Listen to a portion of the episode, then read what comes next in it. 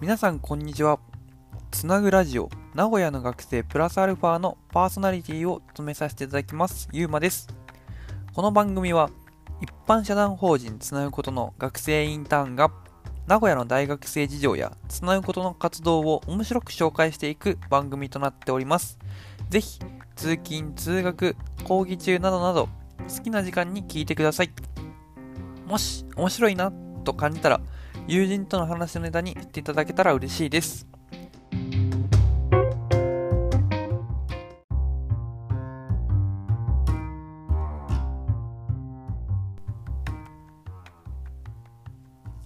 はい。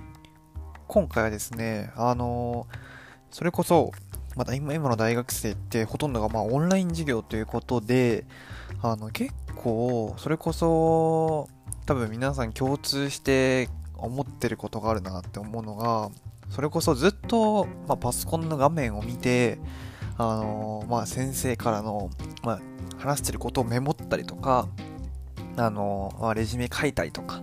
多分してると思うんですけど、多分それを見てると思うのが、集中力が継続するのって結構難しいなって結構思ってはいて、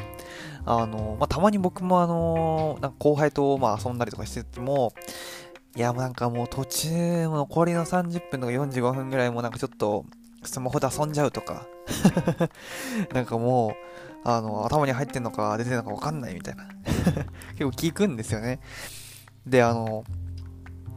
からそこに対して、なんかそのオンライン授業とか、それこそ学校が始まってこれからの対面講義とかなった時でも、まあ、いわゆるその集中力を継続するためのコツっていうか、あのーなんだろう、秘訣っていうか、なんかそれを一つご紹介したいなっていうふうに思います。それがですね、多分あの結構大学によっては、うん、マナー違反に当たる、あの、授業中を逆にそのスマホでどんどん調べていくっていうことが、あの一番のこの集中力を高めた状態で講義を聞くっていうのがあの結構効果的なんじゃないかっていうのを結構なんかあのネットとか僕も結構あの講義とかでやったりするんですけどあの本当にその、多分講義の先生とかではもうスマホ出したら没収するとか、うん、なんかあの調べるの禁止とかいう先生も多々いるんですけど、うん、なんかその、いわゆるそのずっとの先生の話を聞くっていうのは、なんか人間大体その15分から20分ぐらいが限度って言われてるらしくて、その一方的にその話を聞き続けるっていうのはもう物理的にもうちょっと無理みたいな。で、その、まあ、いわゆる講義って90分間ある中で、そのうちのじゃあ、残りの60分とか65分とかを何すんのってなった時に、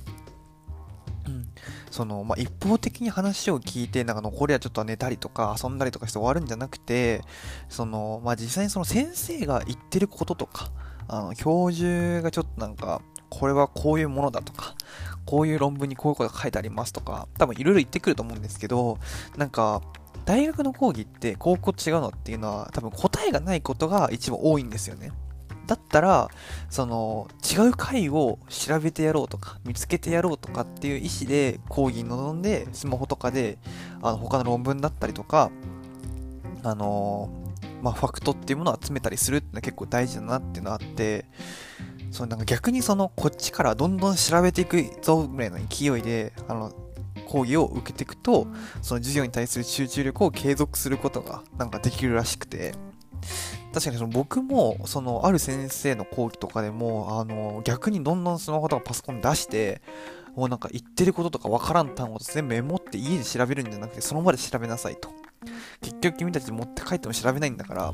もう出たらわかんない単語とか、あの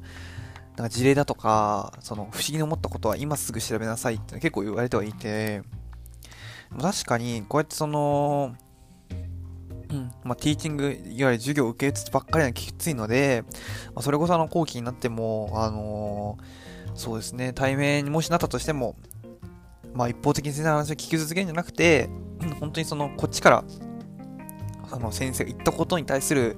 ファクトっていうか、他にも事実がないんじゃないかとか、先生これ正しいって言ってたけど、これ実際もう正しいのかとか、なんか疑問を持って話を聞いて、まあ、適宜その Google 先生を使いながら、あの、調べたりとか、論文見たりとか、っていうのをしていくと、あっという間に90分過ぎて、なんか先生こう、ここにこういうの書いてあったんですけど、みたいな、こう質問とかが生まれて、あの、なんか主体的な講義、なんかウィンウィンな関係ができるのかなと思うので、えー、なんかやってみてもいいのかなと思います。多分今回あの多分今から皆さん多分レポートが多分10個、10個から20個単位で出てると思うので、まずそれにこなすにしたと思うんですけど、いや、あの、本当に講義っていうの受け方に対しても、まあ、一つ、えー、考えてみるといかがでしょうか。ということで、今回は、あの、オンライン講義、まあ、これから対面にもかかわらず、積極的に調べて、うんで、自分で見つけた、見つけてやるみたいな勢いで講義を受けていくといいのかなって思うので、実際に実践をしてみてください。じゃあ、バイバーイ。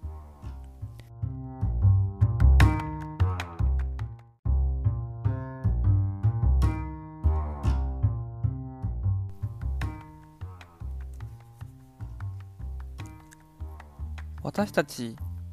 つなぐことは成長をテーマに学生主体で活動を行っている非営利の団体です。自分の成長、チームの成長、地域の成長などなど多面的な視点で成長を捉え体験提供業として